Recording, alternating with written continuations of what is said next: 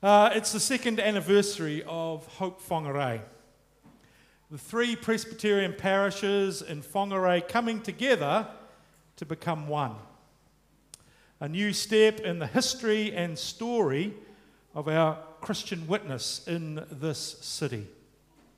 That, that uh, witness, which dates back even uh, before 1859, when the first church building was erected a history of service and witness, of church growth and church planting, of coming together in different forms over that time, uh, a story of great joy and boom, of sorrow and struggle, of ebb and flow, of trusting and following Christ. A story of people, those who have gone before who are now part of that great cloud of witnesses which is mentioned in Hebrews 12. And the story of all of us who are here today. And we've come together to form Hope Whangarei with a vision of being a flourishing Christian community. And we've come together with a sense of our mission to connect people to God and one another.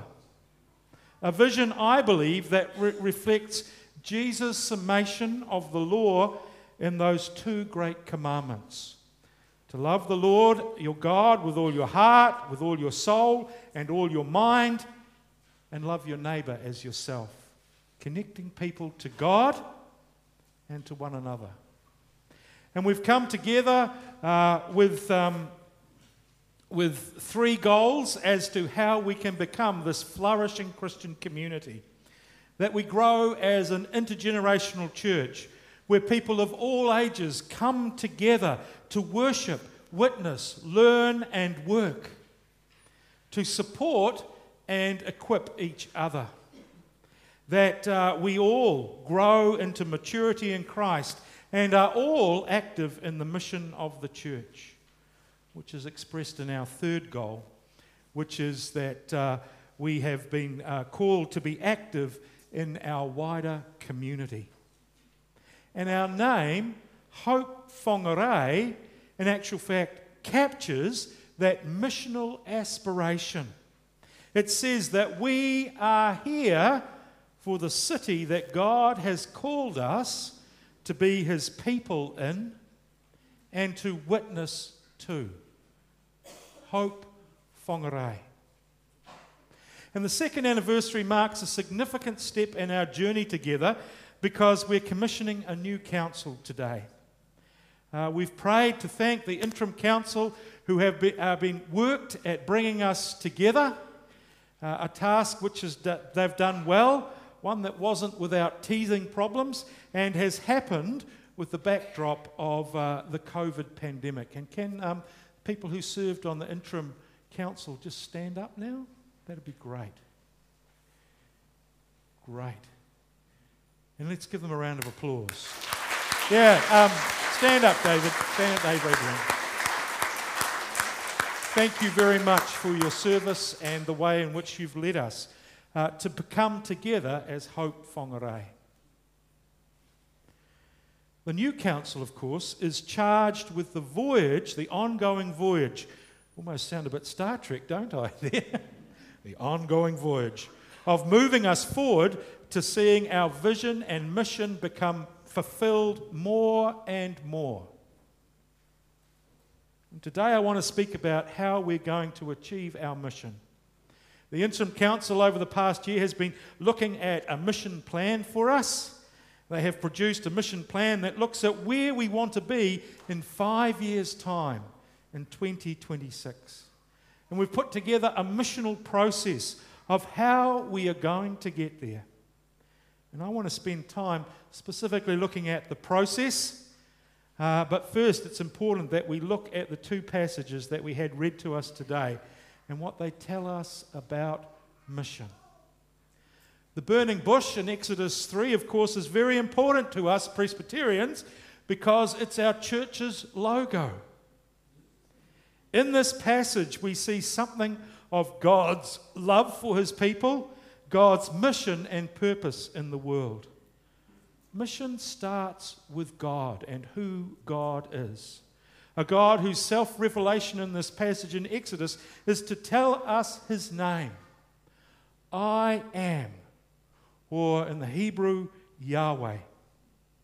And I was struck about the many I am statements that God makes in this passage and what they tell us about God and His care for us and His mission. Yahweh is the God of relationship with humanity. I am the God of Abraham, of Isaac, and Jacob, an intergenerational God, the one who is faithful to God's promises. Yahweh is the God who hears who hears the cry of his people. He is the God who sees, sees the oppression and suffering of his people under, their, under the slave drivers, who is concerned for them. The God who sees and hears and cares, who responds, and did you hear those words? Responds by coming down to rescue. God's response is always to come down and to draw near. Then we see Yahweh is the God who sends. In this case, he sends Moses back to Egypt to tell Pharaoh to let my people go and lead them into a place that he has promised for them. And then in verse 14, as Moses stutters and stumbles and looks for excuses why Yahweh has got the wrong guy, says, I will be with you. Profound. And then later still, it is Yahweh who says, I will stretch out my hand. I will do wonders amongst the Egyptians. I will make you favorable to them. You'll plunder them. You know, mission is God's work of salvation, of establishing His rule and reign amongst people. And he calls and sends us to be the ones he will work through. In the passage in Matthew, we see the same pattern. In Jesus, God has come down, has drawn close to rescue and save. And Jesus hears and sees the plight of his people. As he goes around doing what he's been sent to do, he sees the crowds who are wandering around like sheep without a shepherd, just like these ones in Te Awamutu who uh, were sheep without a shepherd out in the streets. And it says Jesus is moved to compassion. He sees what's going on, he hears what's going on, and is moved to compassion. And then Jesus gathers his followers and calls them to pray to the Lord of the harvest to send out more workers. And then do you notice that those who pray, who are asked to pray, then Jesus, in actual fact, gathers them together and sends out those 12 disciples to proclaim God's kingdom. And we see that he gives them authority to heal and forgive and set free and raise to life. Because you see, Jesus is working through them. And this passage is like the prototype of the church. And Matthew's gospel finishes with Jesus sending out those same people and all who will follow on with the same assurance as Yahweh gave Moses I am with you to the end of the age. God meets with us, God saves us, and brings us into his kingdom and sends us out to be with Him in God's mission in the world a mission of salvation, of transformation, of loving service, of Thy kingdom come. Well, how does this sort of thing sort of apply to us here today? Uh, and that's where our mission process and plan come in. And in that pamphlet I've given you, the mission uh, processes on the back there. And uh, I'm going to walk us through it. So, the first thing is that you'll notice is it's actually based on a koru design, the unfurling new frond of a fern, a symbol that is synonymous with New Zealand and central and significant in Maori art. You will see it in Moko, in painted panels in Wharenui, that's meeting houses, in carvings at Marae and on Waka. Uh, we used it initially because it has this sense of moving outwards, us moving out into the community, but also moving inwards, connecting people to God and one another. In Māori art, it symbolizes creation and new life, spiritual growth with its unfurling movement, but also a return to the center and the origin or source as you follow the coil in. So it really speaks of our mission and vision. And at the center of our koru is Christ, our source, the one who connects us to God and one another, the author and perfecter of our faith, who calls us to follow him, and he will make us fishers of men. Who commissioned us to go and make disciples, baptizing and teaching them all I have commanded, uh, all that they have, all that He has commanded us the one who is with us and empowers us by the Holy Spirit to be his people and live out the kingdom of God. As a church, we connect with Christ through worship. We are a worshiping community. Through prayer, as we speak and listen to God. Through the Word, as God speaks to us through His Word. And through fellowship living our common life together, loving one another as Christ has loved us. And then we have to ask the question well, how do we go about then connecting with those outside of the church? Uh, out of the Thy Kingdom Come uh, prayer movement that we've been part of over the last two years, what happened in England was there were a lot of churches who said, well, look, you've called us together to, to pray for uh, non Christians to come to Christ. Now tell us how we as congregations can go about making that happen. And one of the things that they, uh, they came up with from Thy Kingdom Come was to present them with this sort of cycle of uh, congregational evangelism, of making contact with people, nurturing relationships, inviting people to make commitments, giving people opportunity to come to Christ, and then being involved in them growing. And that is a process that we've uh, put into our missional process. And uh, as we've done that, we've sort of also really asked the question well, how do we make contact? How do we nurture relationships? How do we call people to commitment and help people grow? Let's start with the process of growth for hope. Uh, it's that we want to see people move from simply coming and attending worship together to being in connect groups where they can learn together, they can learn to minister to each other, start using their gifts, and, uh, and grow in discipleship. And then move on to avenues of service and mission together. Jesus and his disciples would gather for worship at the synagogues as they traveled round. Uh, and, but he had a small group of followers who he taught and trained and he invested time into. And it's these people that, as they grow, that he sent out on short term mission and finally sent out as his apostles and witnesses. And that's the process of growth we want to see happen with people. How do we make contact with those outside? Well, we often think that mission starts with us going and proclaiming the gospel, you know, standing on the street corner. But mission actually starts by going and listening, going and seeing. We saw that in our Bible readings. Yahweh saw and heard the cry of his people. Jesus was going about doing the things that he'd been called to do, and he heard the community and, uh, and, uh, and uh, what was happening, that they were like sheep without a shepherd.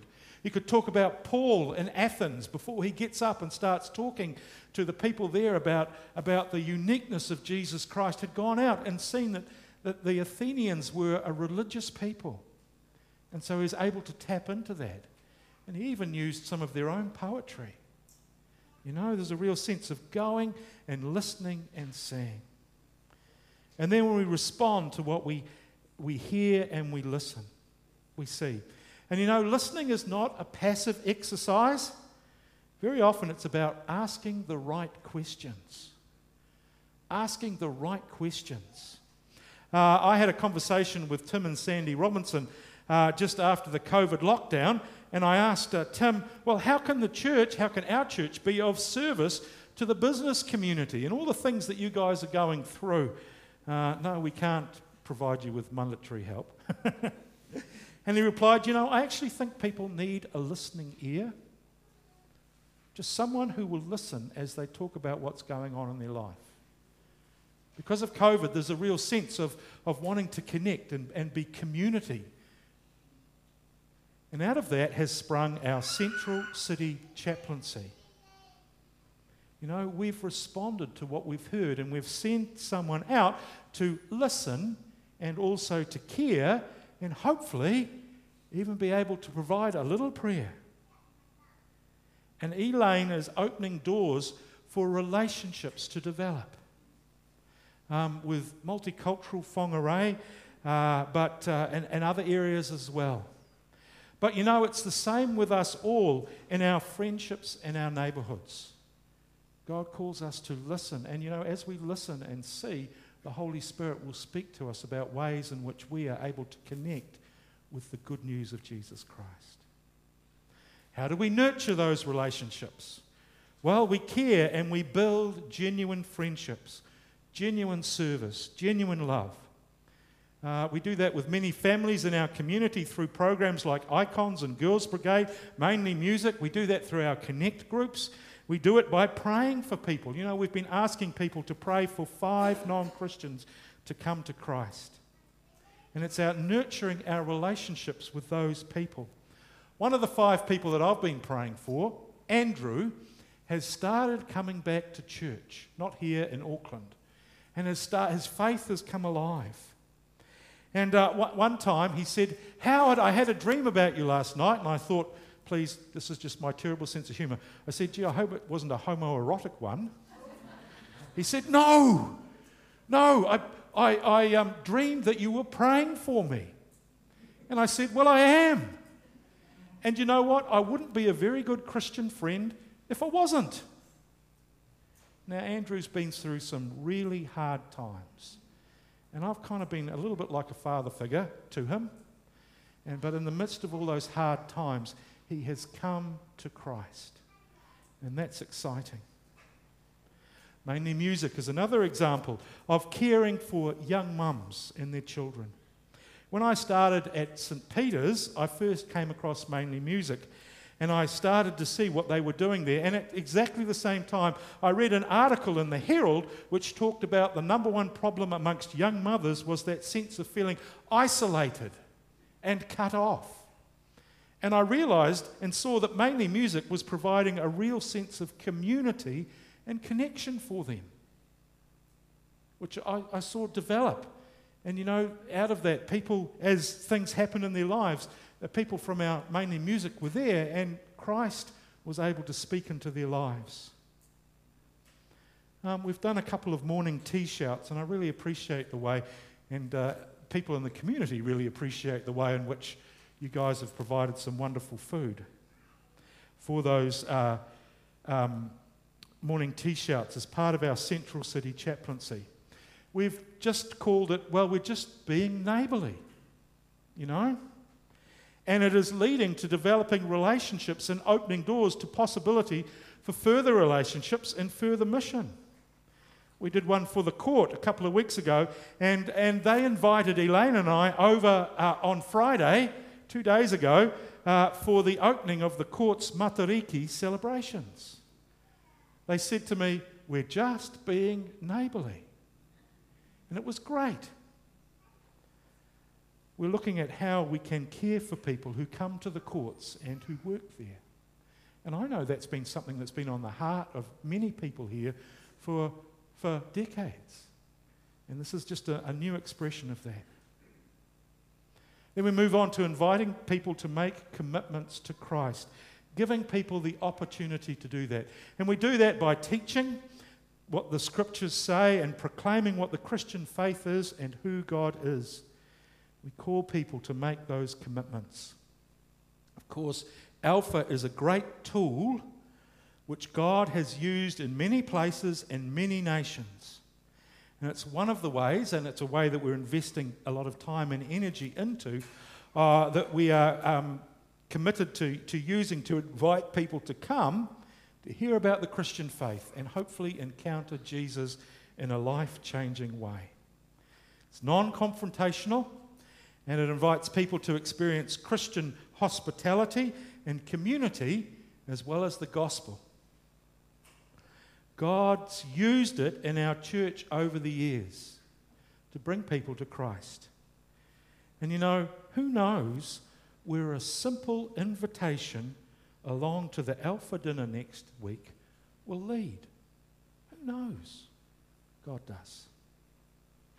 As you can see from the missional process diagram, we have various things that we do as a church which we see at various stages of this cycle. We were very blessed last year to have Nick McLennan and a team from Mahurangi Presbyterian Church in Warkworth come and share with us about their church's missional life, and about 40 people from the church came to hear them. And Nick shared on a very practical level that for them, mission had to do with two things spiritual vitality in the congregation and compassion for the community. And we've focused on that process. And in the plan, you can see that, uh, you know, that those goals for spiritual vitality, of growth, uh, are there. They're what we want to seek for ourselves as a church and also of a genuine desire to minister to all ages and move out into the community because we share Christ's compassion for the city. And I've specifically used a diagram, uh, an image, and I, it's not one of mine. I had to go online and buy it. Uh, that, that uh, uh to, along with this plan and process that has three unfurling koru. Because we have a commitment to seeing this new life and growth happen at all three of our sites. You know, and it's quite amazing just to see little growth tips, you know, little things that I actually think give hope, great hope, at all three sites. And that's great. In the past two weeks, there has been something new on the city skyline. Something that has caught my attention and has given me hope. And no, it's not the cupola on top of the Hundertwasser Art Museum down on the waterfront. However, as a photographer, I do find it quite fascinating. And as a bird photographer, I do wonder how the local uh, bird life will impact on its gold leaf coverings.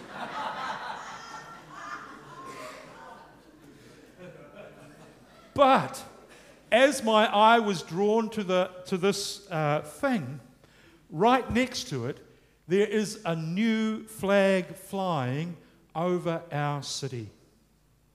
It's a flag that Hundertwasser designed and suggested should be our secondary national flag. It's a koru. It's a koru. And I was drawn to it because I was preparing for this message today. And I thought it was appropriate that as we're looking at this unfurling koru as our missional process at Hope Whangarei, that the flag, uh, with its representation of new life and spiritual growth, should be flying over our city. Maybe it's just a little sign from God that He's with us as He promised He would be, as God sends us out to be His people. Amen? Great.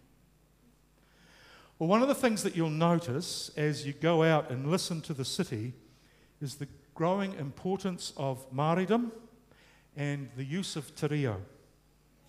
And I was very blessed that Charlotte came and saw me after last week's service where we used Edwin Orr's uh, revival hymn, Search Me, O God, which was set to that well known tune, Now is the Hour. And Charlotte said she loved that tune and remembered that song from her childhood in, in Te. And any time I wanted her to sing, uh, and, and bring a waiata, she'd love to do it. So I want to finish this message, this korero today, by inviting Charlotte to come and join me, and we're going to sing a waiata. E te ariki. Inviting God to hear us and God to see us, and saying that we are together and we love God. Father, Son, and Holy Spirit. So.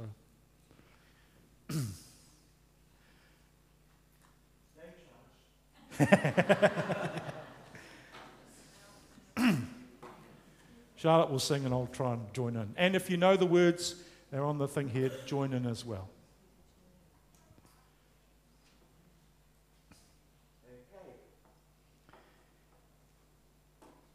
Charlotte burnt her fingers before.